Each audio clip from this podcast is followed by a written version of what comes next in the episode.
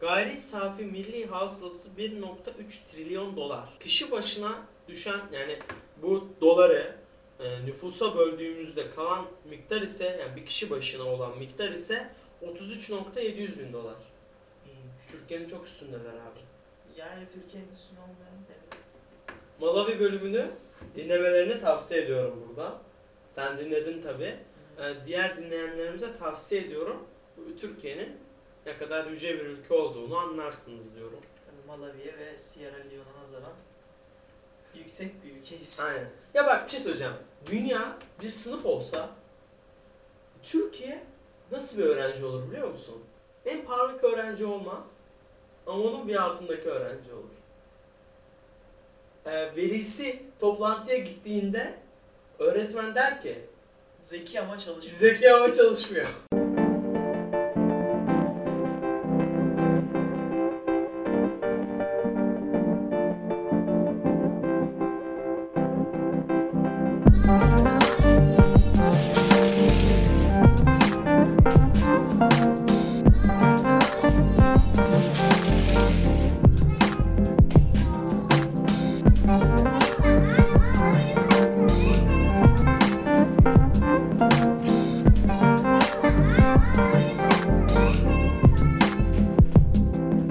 Saste'nin dördüncü bölümüne hoş geldiniz. Neden kısaltma kullandın? Abi çok uzun geldi ya. Üşendim. Bir de artık Saste'yi kullanmayı düşünüyorum. Sence nasıl? ama insanlar D'nin sonrasında bir E olduğunu düşünebilirler. Saste. O zaman Sast'ın dördüncü bölümüne hoş geldiniz. Bugün, e, bugün dur kimse tabi bilmiyor şu anda burada ne olduğunu. Bugün burada iki kişiyiz. İsmail arkadaşımız sattı. sattı. Aynen öyle sattı. E, Bugün sonuçta sö- sözde pazartesi günü sınavı var. Ama yarın şeye gidecek. TÜYAP'a. TÜYAP'a gidecek. Evet, Beylikdüzü'ne kadar. evet İsmail Beylikdüzü'nde sen bir çalış bakalım İngilizce. Yani, ya- tabii Yiğit var burada. Bir de ben varım sen. Zaten artık benim sesimden herkes irreti, irreti olduğu için ama fark etmişlerdir. Ben o yüzden sessiz başlayıp sesliye doğru giden insanlardan olmayı tercih ediyorum. Bir, bir de bağırman gerekiyor. Senin biliyorsun tam buraya da Evet. Yiğit bu haftaki konumuz ne? Ye geçmeden önce nasılsın bu hafta? Sanki ilk kez karşılaşmışız gibi.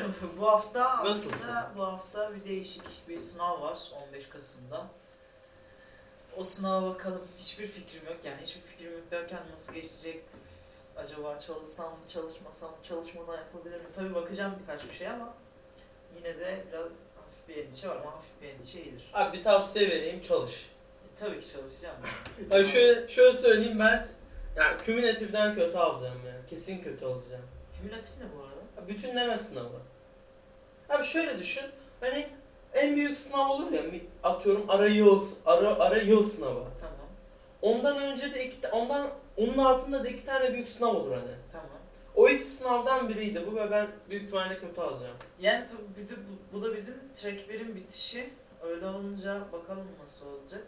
Bir, bir, birkaç kağıt verdiler. Aslında çoktan seçmeli olması benim için iyi. Sallayacağım yani yapamadıklarımı. Ha, öyle mi? Aynen. Oğlum o çok iyi ya. Hepsi çoktan seçmeli. Full sallarsın ha. Bir de bizim bize 5 tane pleasure reading kitabı verdiler. Şey bilir misin pleasure reading? Mutlu edici okuma. Ya o demek değil mi abi? tamam.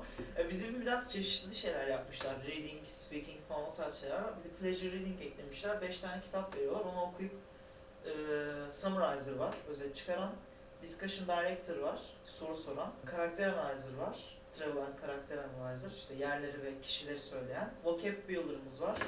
Kelimeler çıkaran. Bir de şey bir şey daha vardı da şu an hatırlayamadım. Ben ilk kit- kitapta Summarizer'ı aldım. İlk kitap harici de bütün hikayeler uzun. O yüzden ilk bana Hmm. gelmesi çok iyi oldu. Bir tek ilk kitabı okudum. Geri dört kitabı hiç okumadım. İyi yapmışsın abi. İhtiyacın değilse okuma zaten. Yani evet. Aslında pek okuyasım da gelmedi. Bir, de bir sürü şey yaptırıyorlar bize. İşte ne şeyimiz var. Presentation'ımız falan da var. Ya bizim bir sınavlar var bir de şimdi şey var. Münazara var. İngilizce münazara. O kadar Ha. yani. Onun dışında rahatsın. İngilizce münazarayı bize A2'nin en, e, en alt seviyesine yaptırıyorlar. Bizde de bir tek en, en üst seviyeye yaptırılıyor. Evet. Şimdi bu haftanın konusuna girelim. Tamam. Bu hafta spor mu por yok. İlk önce sporla giriyorduk. Ama biz kültürlü insanlar olduğumuz için Yiğit'le Evet. hemen konudan giriyoruz. İspanya deyince aklına ne geliyor? Aslında İspanya deyince direkt futbol aklıma geldi. Spora girmeyecekti. gayet, gayet normal. yani Gayet normal tabii. Benim de aklıma mesela ilk şey geliyor. Ronaldo geliyor. İspanya. Evet sen Ronaldo'cu musun Messi'ci mi? Ronaldo'cuyum ölümüne. Evet. Bizde Sen? böyle bir Ronaldo'cu. Genelde LeBron James'ler de Ronaldo'cu oluyor. Aynen aynen. İkisi de böyle fizikle oynayan tipler. Evet evet aynen. Sen ve İspanya deyince böyle e, ben ilk kez bir e, yapıcı bir eleştiri aldım diyeyim. Bölümlerin çok sığ olduğundan e, high level, A plus denilen kitleye de hitap etmemiz gerektiğini düşünüyorum. O yüzden bilgi vereceğim. Ne diyeceksiniz Sarp? Sen bilgileri nereden aldın? Ansiklopediden mi çıkardın? Hayır, Wikipedia'dan baktım. Wikipedia'ya nasıl girdim derseniz VPN kullanmışsın. VPN kullandım evet. Bu arada onun diğer bir şeyi de www.0 Wikipedia ama. Aynen öyle. Ee, Ben Wikipedia'dan araştırmayı yaptım. Ya siz de böyle bir ansiklopedi, sesli ansiklopedi dinleyeceksiniz. Onun dışında işte e, Yiğit'in yorumları olacak, benim yorumlarım olacak. Evet Yiğit, başlayalım. Başlayalım. Milattan önce 1100 yıllarında Fenikeliler. Bu hani bizim tarih dersinde Akdeniz uygarlıklarından vardı ya. Evet evet.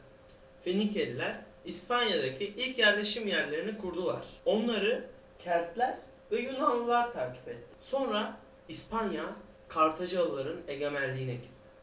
Milattan önce 202 yılında Romalılar Kartacalıları İber Yarımadası'ndan attı ve Hristiyanlığı kabul etti. Sence günümüzde böyle dinler hep böyle zorla mı kabul ediyor? Yani o zaman Vallahi öyle. dinler zorla mı? Allah ile bak ben de buradan bir Müslüman olarak doğruya doğru konuşuyorum kardeşim. Araplar da bize bir güzel kabul ettirmiştir. Bizim e, tarih hocamızın çok güzel bir lafı vardır. Hangi hangi millet dininden o an için nefret eder ki başka dine geçmek ister? Güya çok benziyormuş dinlerimiz. Diyorum. Yok abi yani öyle değil o. o-. Yani me- mesela bak zaten baktığın zaman yayılan büyük dinler beraberlerinde büyük devletler getiriyor. Hristiyanlık dediğin zaman Romalılar yaydı. İşte e, Müslümanlık dediğin zaman Endülüs, Abbasi onlar yaydı. Milattan sonra 5. yüzyıl İspanya Germen kabilelerin saldırılarına uğradı. Sırayla Alanlar, Suevler, sanki Kadıköy iç, Kadıköy bölgeleri gibi. Neyse Vandallar Adalar Su Evler vapurumuzu 5 dakika içerisinde. Ve son olarak Vizigotlar hakim oldular. Vizigotların hakimiyeti uzun sürdü. Bölgede Hristiyanlığı yaydılar. Yani Romalılar kabul ettirmiş, bunlar da yaymış. 711'de arkadan müzik bekliyorum. Afrika'dan gelen Müslümanlar 8 ile 10. yüzyılda kuzeydeki birkaç bölge hariç bütün İspanya'yı ele geçiriyorlar Endülüs medeniyetini kuruyorlar. 1276'da Müslümanlar da sadece Granada kalıyor. Kim aha, kim ne yapıyor da bir an Ronaldo. Anlatıyorum. Sebeplerine geçiyoruz. Çünkü Yiğit'cim 11. yüzyılda ülkede iç karışıklıklar çıkıyor. Ya bir de zaten mantıken baktığın zaman bir ülkede eğer Hristiyanlık yayıldıysa sen bir Müslüman e, bir e, Müslüman dinini benimsemiş bir devlet olarak Hristiyan insanları kontrol etmen çok zor. Ülkede Evet. istesen de istemesen de karışıklıklar çıkar. Bir de bir devlet vardı sanırım. Ee, yazma dili Arapça, konuşma dili Türkçe. O Osmanlı'da mı olmuştu? Ha bizim şeylerden olabilir o. Hani bizden önce o Karahanlılar, An- Anadolu Selçukluları falan var ya. Onlardan biri olabilir onu o. hatırladın ama mi? Aynen aynen. Hatta bu büyük sıkıntı yaratıyordu. Aynen. Yönetim dili bilmem neydi. Yönetim diliyle Halk- yazma dili falan. Ha, bayağı bir sıkıntıydı o. 11. yüzyıldaki iç karışıklıkları Hristiyanlar iyi kullandı. Aragon kralı 2. Fernando, Kastilya kraliçesi 1. Isabel ile evlendi. Orduların güçlenmesiyle Hristiyanlar daha da güçlendi. Sonucunda Yahudiler ve Müslümanlar Kemal Reis her zaman bir kurtarıcı var Evet. adı Kemal, Kemal olan diyelim. Komutasındaki donanmayla doğuya göç ettiler. Arkalarında, bak bu çok önemli, birçok bilim ve fen kitabı bırakarak. Bundan sonra da zaten o fen bilim kitaplarından aydınlanma çağı yavaş Bu yavaş bölgede kalanlar için değil mi? Oradan işte Avrupa. Ondan sonra bu bildiğimiz hümanizm falan Avrupa uçuyor hocam. Yani orada bırak, bırakılan şeyleri falan oradakiler kullanmışlar. Kullanmışlar. Özellikle kütüphaneleri falan. Biz genelde çöp olarak kullandığımız için onları. Ha, Bir de yakacak olarak kullanıyoruz. Evet sanırım. Ben bir şey söyleyeceğim harbiden yani keşke bu barbar kavimlerin belirli bir barbar kavim altını çizmiyorum yani. Keşke bu barbar kavimler şey yapmasaydı ya. Hani fethettikleri her yeri yakıp yıkmasaydı da bir kütüphaneler kalsaydı yani bak o kütüphaneler belki yakılmasaydı o bölgedeki insanlar kendilerini daha çok geliştirme fırsatı bulacaklar. Yani tabii yine o barbar kavimler, Franklar falan da onlar barbar kavimler içinden de. Yok ya özellikle ben bu şeylerden bahsediyorum. Yani Cengiz Han falan var ya. Ha o şeyler. Adam geliyor, bütün geldiği yeri yakıyor, yıkıyor, gidiyor. Yıl 1492. Müslümanların son kalesi Granada yıkıldı. Aa. Hayda. Aynı yıl, bak herhalde bu abi İspanya için bir peak yıl. Yani e, inanılmaz bir şey, yükselme yılı diyelim. Peak yanlış oldu. Aynı yıl Kristof Kolomb Amerika'yı keşfetti. İspanya'ya dünya tarihinin en büyük sömürge imparatorluklarından birinin kurulmasının başlangıcı oldu bu. İspanyol askerler onları hediyelerle karşılayan yerlilere köleleştirme, işkence, soykırım yaşattılar. Kolomb'un yakın arkadaşlarından olan Bartolome de las Casas 1542'de Kızılderililer nasıl yok edildi kitabında şunları yazdı. Amerika yerlilerinin Hristiyanlara karşı geçtikleri savaşta haklı olduklarında yüzde yüz eminim. Öte yandan Hristiyanlar onlarla tek haklı savaş yapmadı. Adam bitirmiş. Tam tersine savaşları dünyadaki hiçbir zorbanın olmadığı kadar şeytansı ve haksızdı. Tekrar hatırlatalım bunu Kristof Kolomb'un en yakın arkadaşlarından Bartolome de, de las Casas söylüyor. Amerika'yı keşfederken bunu İspanyollara mı yapıyor? Abi şöyle Kristof Kolomb Amerika'yı keşfediyor ya. Sonra bunun İspanyol askerleri buraları sömürgeleştirmek için işte oradaki böyle altınları, gümüşleri falan alabilmek için gidiyorlar. Gittiklerinde de köleleştirme, işkence, soykırım yapıyorlar. Maalesef, maalesef. Kınıyoruz. Bunun hesabı İspanya'dan sorulmalı Yiğit'ciğim. Nasıl? Buradan gerekli mercilere sesleniyorum. Soykırım yaptınız. Soykırım yaptınız. Bize Ermeni soykırımı yaptınız diyenlere de buradan seslenmek Seslenelim. lazım. Bunun da peşinden gidin. Ama ben niye boşuna konuşuyorum ki? Zaten gidenler var Yiğit'ciğim, gidenler var. Bu ülke sevdalıları var. 1588 yılında İspanyol armada İngiliz donanmasına yenildi. Buradan da hangi sonucu çıkartıyoruz? Dinsizin hakkından imansız gelirmiş. Sen öyle pislikler yaparsan İngilizler gelir bir güzel yener seni. Devamında ülkede taht ve din kavgaları oldu. Ülke çekme, çökmeye doğru başladı işte. 1640 Portekiz 1714 Avrupa'daki bazı topraklarını ve Cebeli Tarık'ı kaybetti. İspanya tam bir çöküş. Bizim de tam bu yıllar değil mi? Evet. Tam bir bu yıllardan sonra biz de uçuyoruz zaten. Biz cahilliğimizden halletmişiz. Piri Reis'in falan taktiğinden sonra. Ya kardeşim şimdi cahillikte demeyelim sadece ya. Bir, bir rehavet de var sanki. Hani biz zaten Ha. bir numarayız hocam. Evet. 19. yüzyıl. Ne var oğlum doğruları söylüyoruz. Kanuni öyle yapmadı mı? Abi şimdi şöyle bir şey var. Ben Kanuni'nin o kadar haremde olduğuna inanmıyorum ya. Abi sonuçta Kanuni büyük bir im- im- imparator ve bir sürü yeri de fethediyor. Yani o kadar fetheden adam o kadar da haremde zaman geçiremez. Yani bence. ama o kadar fetheden adam madem öyle devlet hazinesine altın koyamayıp üstüne devlet hazinesini nasıl batırıyor? İşte savaşlar için batırıyor. Haklısın diyorum. Buradan o zaman e, Yavuz Sultan Selim'in asıl adam olduğunu belirtelim. Evet. Adam kaç? 8 yıl hükümdarlık yapıyor. 80 yıllık iş yapıyor. 80 yıllık iş yapıyor. Adamın da mührü hala devlet hazinesinde duruyor. Kimse bir altın bile koyamamış. 19. yüzyıl. Evet yani İspanyolların kötü gidişatı devam ediyor ve Amerika'daki tüm sömürgeleri bağımsızlık kazanıyor. İspanya bitti. Bak İspanya şu tarihten sonra yok. Bunları da kaybetti ve bitti. Bundan sonra 19. yüzyıldan sonra ne var hocam? Birinci Dünya Savaşı var. İspanyollar Birinci Dünya Savaşı'nda tarafsız kaldılar. Ama Fransa dedi ki hocam sen mi tarafsız kalıyorsun? Gel bakalım azıcık seni ilhak edeyim dedi ve Fransa İspanya'ya saldırıp işgal etti. General Primo de Rivera ayaklanmaları bastırıp diktatörlük kurdu. 1930'da iktidardan düştü. Bir yıl yapılan bir yıl sonra yapılan seçimleri Cumhuriyetçiler kazanınca Kral 8. Alfonso ülkeyi terk etti. Bu galiba son imparatorlarda da krallar Başlarım, yap, başlarım yapacağınız işe. 1936 seçimlerinde solcular başarılı olunca ülkede iç savaş baş gösterdi. Şimdi ben buradan genel Türk kamuoyuna sesleniyorum. İspanya'yı öyle güçlü bir Avrupa devleti sanıyordunuz değil mi? Alın hocam. Adamlar ne durumlardalar?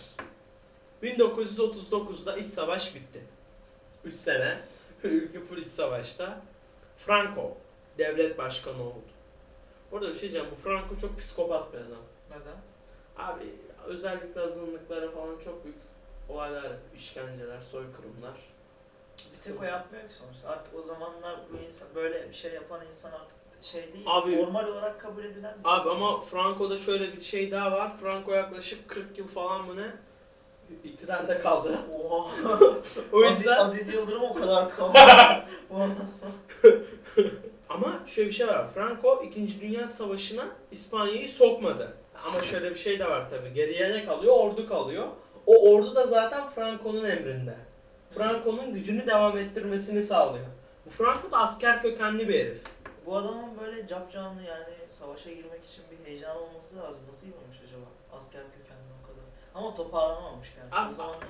Abi bir de şöyle bir şey var yani. Şimdi İkinci Dünya Savaşı haritasında o İber Yarımadası Fransa'yı falan göz önüne getirirsek şimdi Almanlar geliyor Fransa'yı alıyorlar. Saldırıyorlar. Şimdi e, İspanya'nın zaten genişleyebileceği yer kalmıyor. Ha. Mantıken baktığında. Yani İspanya'nın Zaten etrafı büyük devletler falan. İspanya'nın çevresini düşünelim. Ya Fransa'ya sınırsın ya da aşağıda e, tam kıtaların Cebel Tarık'ın orada Fas'a sınırsın. Ya ya Fas'a saldıracaksın ya da şey saldıracaksın.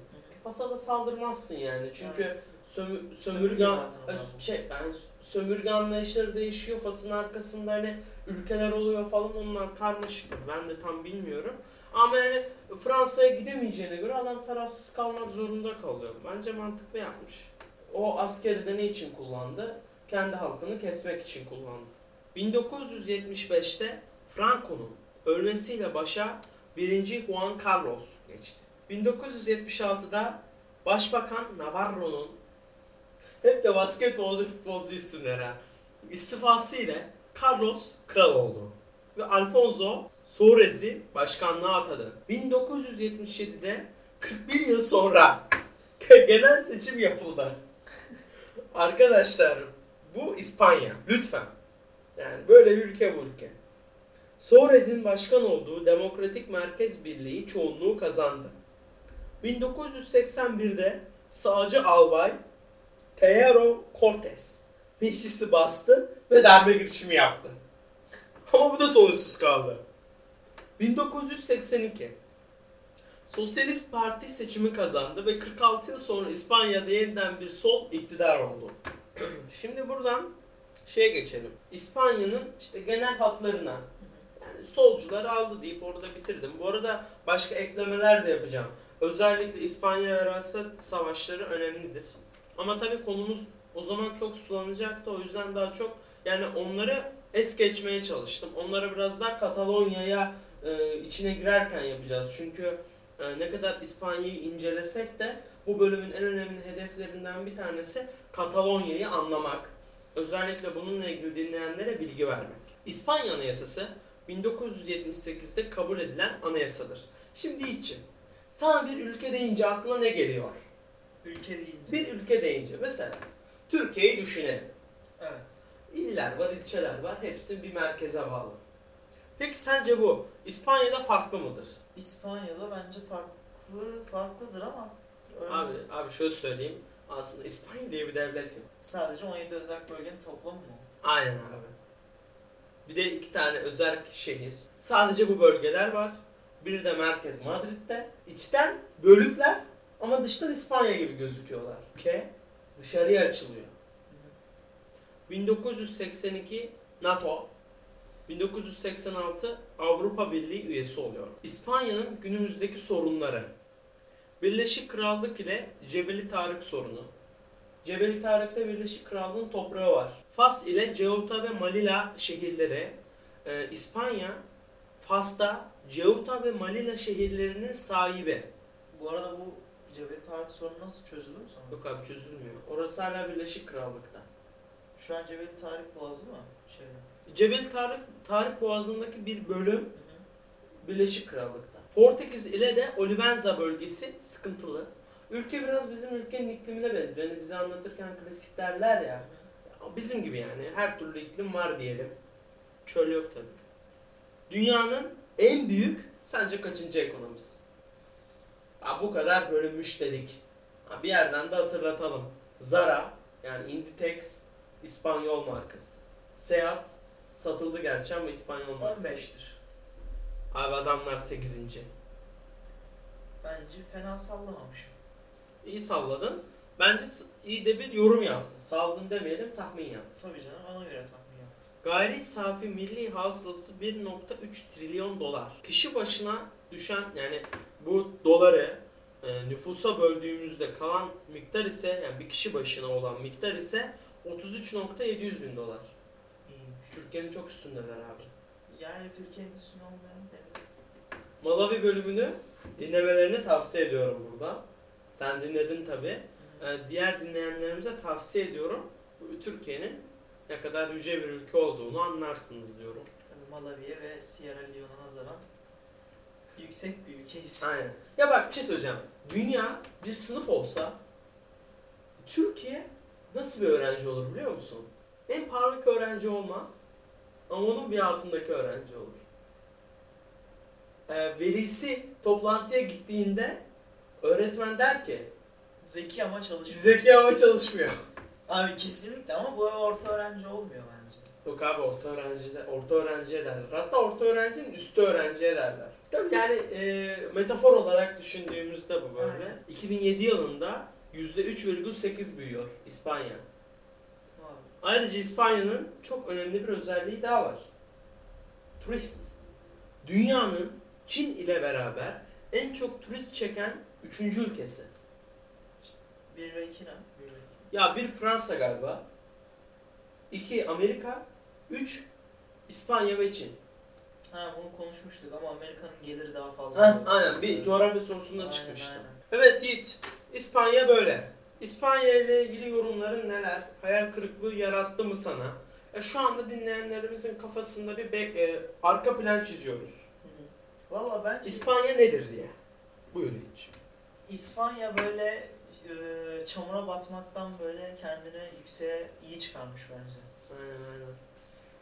O ikinci kere solcu partinin seçilmesi sanırım bu sefer iyi gelmiş. Vallahi iyi gelmiş tabi de maalesef işte. Yine de Neden? yetmiyor. İyi olmamasını mı istersin İspanya'nın? Ya öyle bir inşallah şey Abi- keşke dedin de Abi şöyle bir şey var ya, İspanya'nın iyi olmadığı çok belli. şu anda. Ve ben şunu söyleyeyim, ben İspanya'dan iyi olduğumuza bahse girerim burada. Na ne yaptın ya?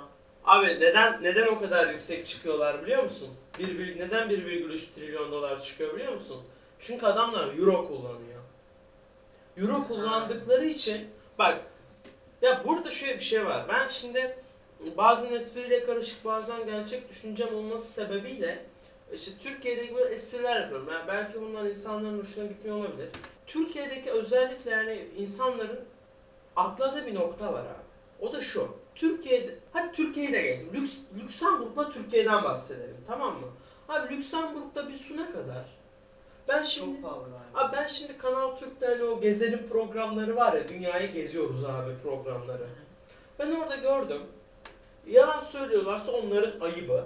Ama yalan söylediklerini düşünmüyorum. Abi bir su 3 euro ya da 5 euro. Bak Hadi 3 euro diyelim. 3 euro.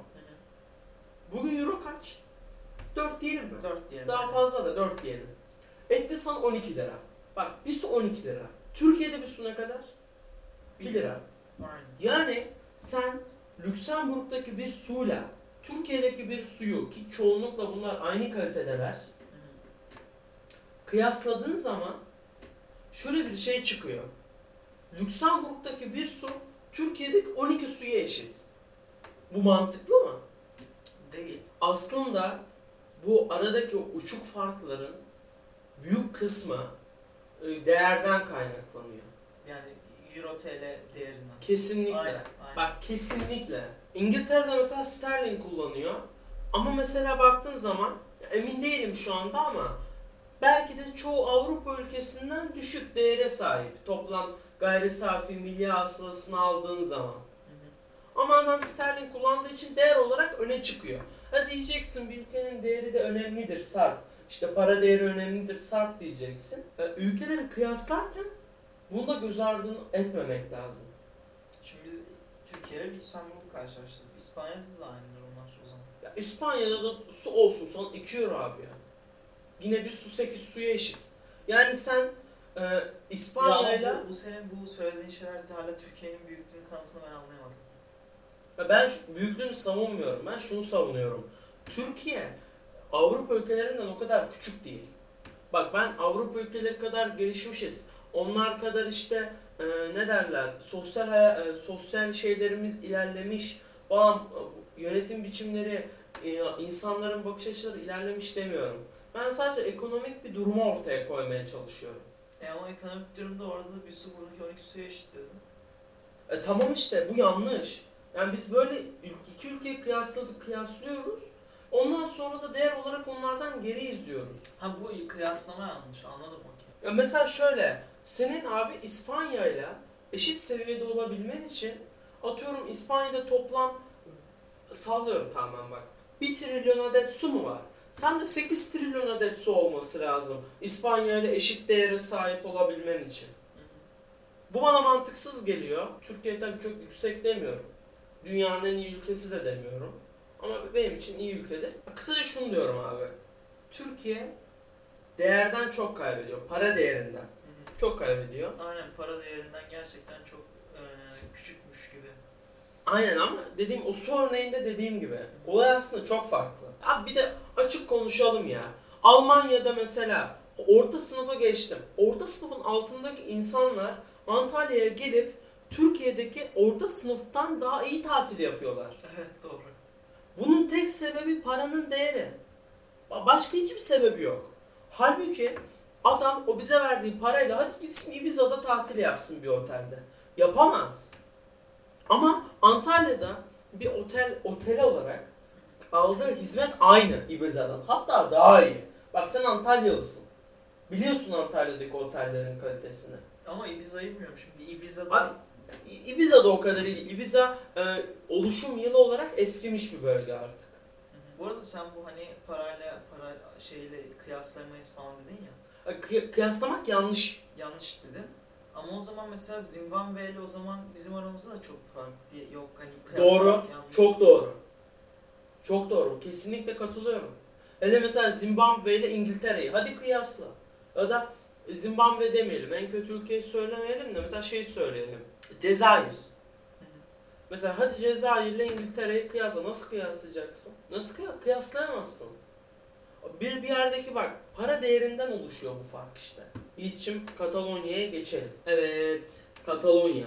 Şimdi günümüzdeki Katalonya'dan bahsedeceğim. Katalonya özel bir bölge olup dört şehirden oluşuyor.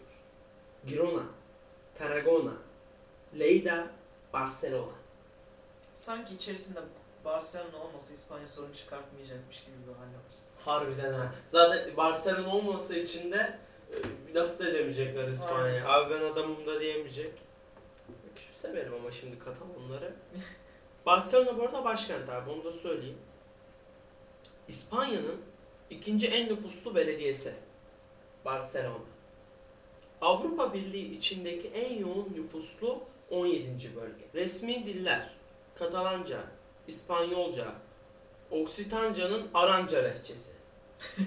bu sadece bir vadide konuşuluyor bu arada. Toplam nüfus 8 milyona yakın. Bu arada İspanya'da söylemeyi unuttuk. İspanya'nın 55 milyonluk bir nüfusu var abi. Onu da söyleyeyim. İspanya'nın %16'sı ediyor. 27 Ekim 2017.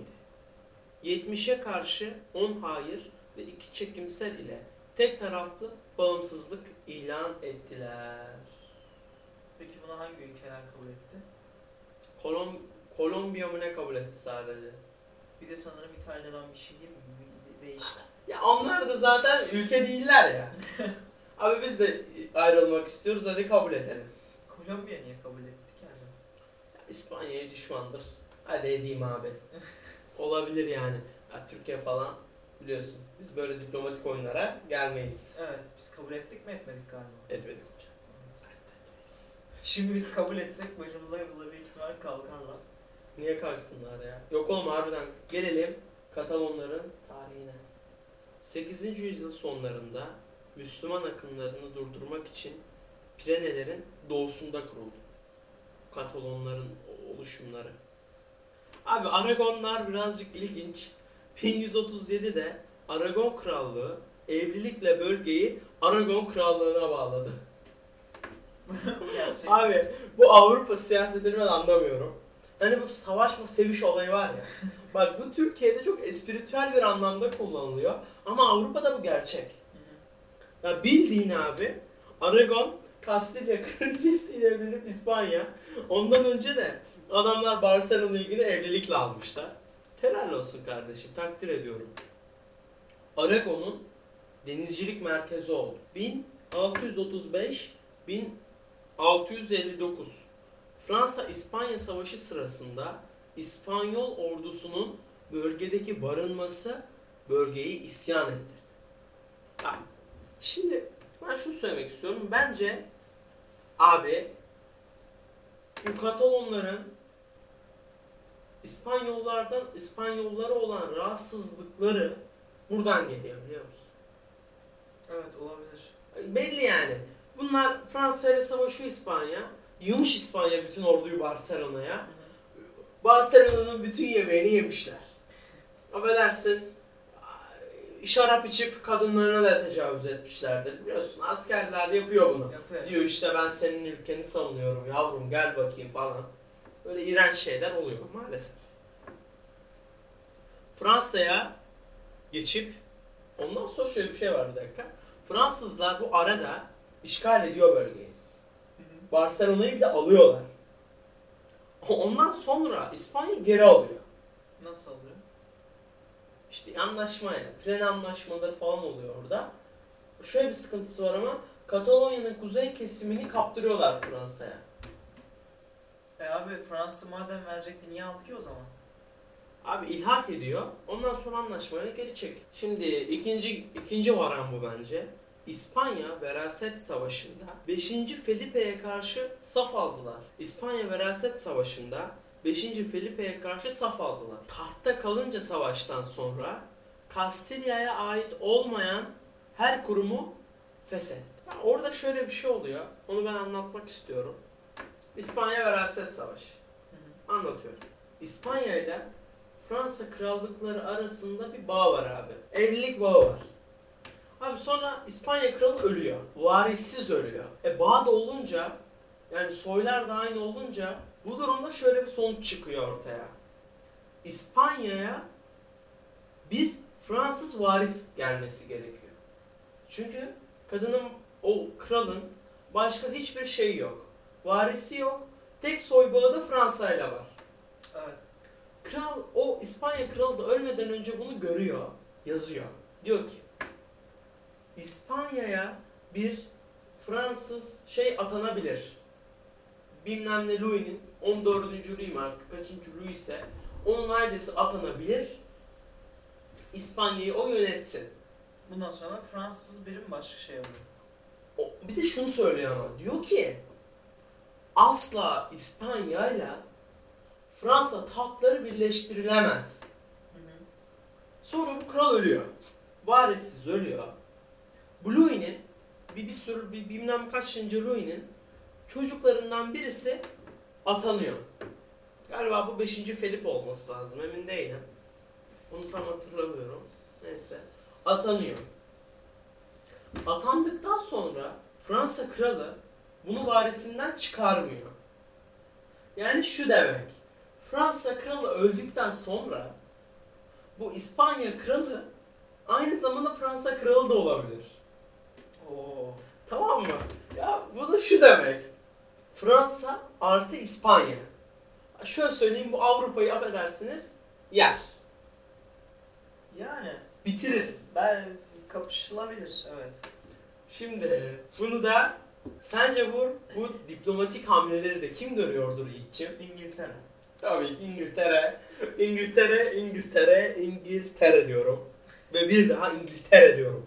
Lan helal olsun İngiltere diyorum. İngiltere olayı fark ediyor. Arkasına Avusturya'yı alıyor. Kutsal Roma Cermen İmparatorluğu'ndaki işte Bavyera falan böyle ufak krallıkları da alıyor. İngiltere. İşte o diğer ülkeler karşı Fransa. Savaş başlıyor abi. Bu savaşa da İspanya Veraset Savaşı deniyor işte. 100. yıl savaşlarından farklı bir şey mi? Yok bu çok farklı. Bu ilerisinde. Ve bu bunun önemi de şu dünya tarihi için neredeyse ilk dünya savaşı diyebiliriz. Hı hı. İlk kez ülkeler din için değil, ekonomik çıkarlar, siyasi kaygılar için savaşıyorlar. Savaşı sence kim kazanıyor hocam? İngiltere. Tabii ki İngiltere. Bir diplomat. Sen, sen bu kadar kafa tutar kafa tutar dedin Avrupa'ya. Ama şöyle bir şey var. Avusturya, bir İngiltere, bir de Cermen yetti. Ama abi çok büyükler ya. Yani şöyle düşün. Bir kere İngiltere donanması dönemin en büyük donanması. Donanma bir şey yapamıyorsun. Zaten limanlarını tıkıyor full seni. Ondan sonra karadan da yine Germenlerin de büyük bir gücü var. Neyse bu, bu savaş böyle bitiyor ama bu sırada bu 5. Felipe tahtta kalıyor.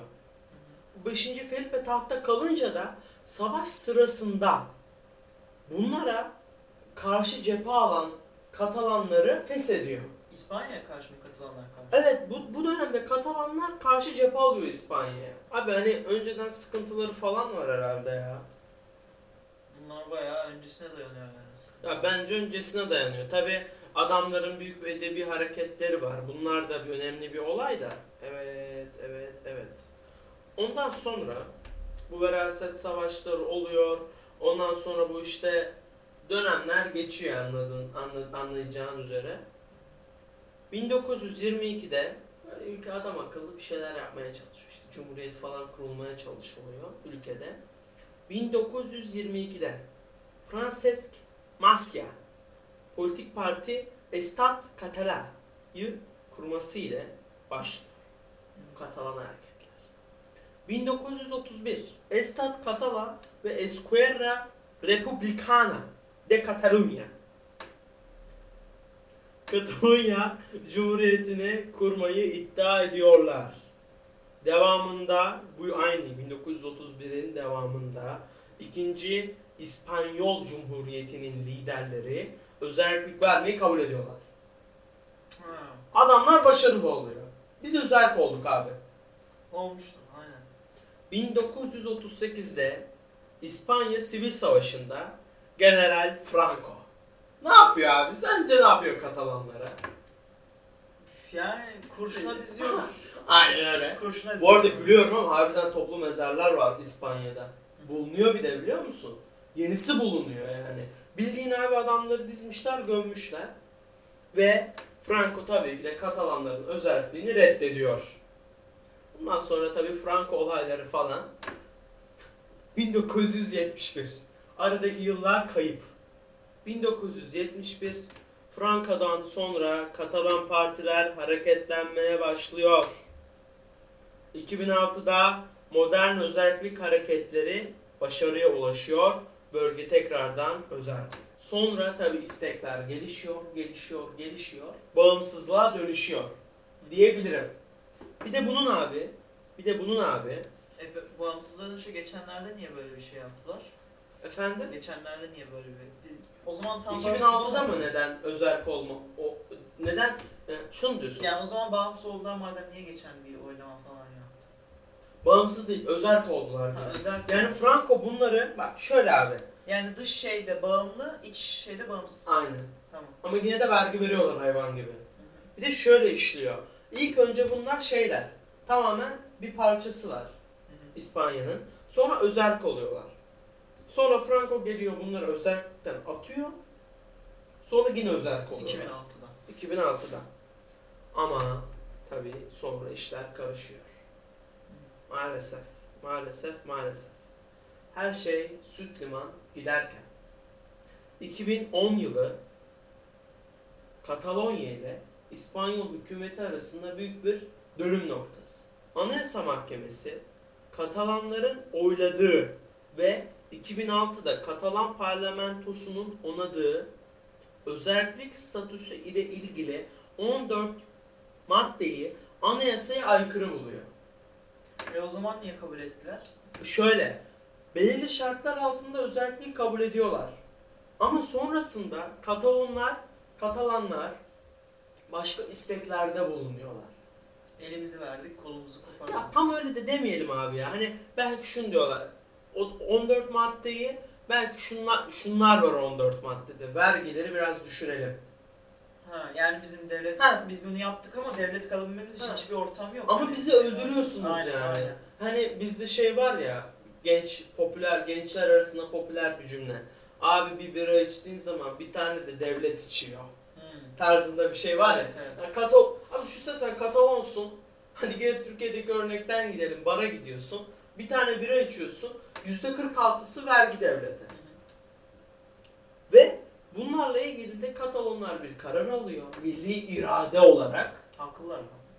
Karar alıyorlar abi. Ha, İspanya ama diyor ki böyle elinin tersine hani böyle eline böyle bir pislik bulaşır ya. Hı. Tak tak böyle eliyle fırlatıyor.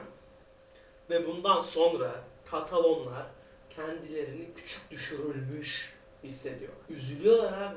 Abi düşünsene adam yerine koymuyor seni. Bak, Yani bu da seni İspanya'ya geri götürür.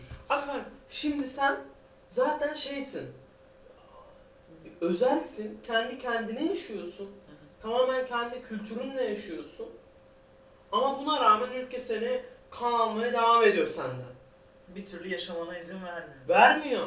Bir de sana katkısı da yok. Yani hani iki tarafta kazançlı çıksa, İspanya ile Katalonlar da ka- kazançlı çıksa bu özellik devam edecek. Evet. Ama Katalonlar isyan ediyor abi. Bu da bağımsızlıkçıları iyice fitilledi. Mesela e, Katalonlarda bağımsızcı bağımsızcı olmayanlar bile bu 2010'daki redden sonra abi biz bağım- bağımsız olacağız demeye başlıyorlar. 2012'de Rajoy hükümeti eski Katalan başkan Artur Mas'ın hazırladığı vergi paktını reddediyor. Bu da Katalanları artık iyice Baskı altına ezmeye. ezmeye başladı abi.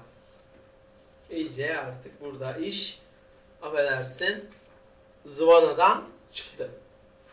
Çıktı. Bu olmaz. Bu yanlış. Sonrasına gelelim. 11 Eylül 2012'de. Ayrıca bir bilgi verelim dinleyenlere. 11 Eylül 2012 Katalonya ulusal günüdür. Bu da önemli bir bilgi. Evet. Çok büyük protestolar başlıyor abi. Çok büyük. Katalan Başkan Artur Mas bir referandum yapıyor. Ama şey değil, yasal referandum değil. Hani halkı yoklama derler ya. Halkı yokluyor. İlk kez bölge diyor ki İspanya'dan ayrılalım, özel bir devlet olalım. Bireysel yani nasıl derler? Tamamen bağımsız bir devlet olalım. İlk kez 2012'de. Yeni parlamento 2013'te Katalan bağımsızlığı için deklarasyon yapıyor. Topu milli iradeye atıyor. Tekrardan. Kasım'ın Kasım 2014. Bir seçim daha yapılıyor. Bölgede %81 evet. Kasım 2015. Şimdi tabii şöyle bir şey var. Anladığımız kadarıyla yani bu, bu bir gerçek, doğruluk. Katalonya'daki insanlar bağımsız olmak istiyor. Sen bu bağımsız ol, bu, bu bağımsızlık isteyen insanlar tarafından seçileceksen nasıl seçilirsin? Onlara bağımsızlık vaadi verirsin. Tabii evet. Bunun üzerine de bu yeni başkan Kasım 2015'te Carlos Puigdemont başkan seçiliyor ve hedefini bağımsızlık yapıyor. 1 Ekim 2017'de artık günümüzdeyiz. %90 bağımsızlık dedi. 27 Ekim 2017. 27 Ekim 2017'de Katalonya parlamentosu tek taraflı bağımsızlık ilan etti. Büyük bir azim ve istekle Evet, 2017'de bu amaç amaçlarını Bu da yanılmaz bir tarihi süreç. Bu arada oy da artmış artık. Gerisi de illallah etmiş. Abi bir de şöyle bir şey var galiba. Şimdi bu ben bunu bir şeyde okudum. Ee, röportajda okudum. Bu hani özel devlet ya.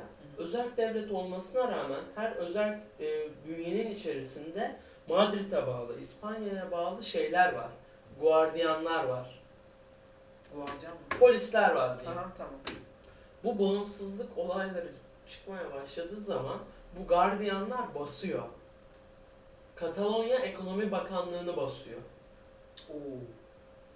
Ama ama ama milli irade hiçbir zaman vazgeçmez. Sosyal medyada bir haber bir yayılıyor mu sana?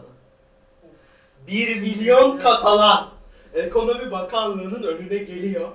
O İspanyol hükümetine bağlı polisler çıkamıyorlar. Ekonomi Bakanlığı'ndan çıkamıyorlar. Nasıl çıkıyorlar sonra biliyor musun? Katalan. Hayır hayır. hayır. Katalan polisi geliyor. Bu polisleri çıkarmak için yol açıyor. Şimdi mesela en ufak bir olayda yine tak 1 milyon toplanıyor. Tak 1 milyon toplanıyor. Ve şöyle söyleyelim. Katalonya bölgesinde 8 milyonluk nüfus var. 1 milyonu. Bak bu 8 milyon nüfusun 3 milyonu evden çıkamıyor olsa. Bak 5 insandan birisi oraya geliyor. Ki bu olayların da hep Barcelona'da yaşandığını düşünürsek yani iyice rakamları Barcelona'ya indirirsek. Barcelona'daki neredeyse işte 5 kişiden 3'ü 4'ü gidiyor. Helal olsun. Peki ne düşünüyorsun Katalonya'nın bağımsızlığı ile ilgili? Sence ya yapmaları doğru mu? Ya şimdi ben bunun yorumunu aslında geçen haftalarda yapmıştım. Keşke yapmasaydım. Hani olmaları için başka bir devletin desteklemesi lazım. Peki destekledi mi şu an Katalonya? Yok kimse desteklemedi. o Peki yüzden o yüzden ortada kaldılar. Hatta bu hani Puigdemont dedim ya başkanları, Katalan başkanları. Belçika'da şu anda sığınıyor.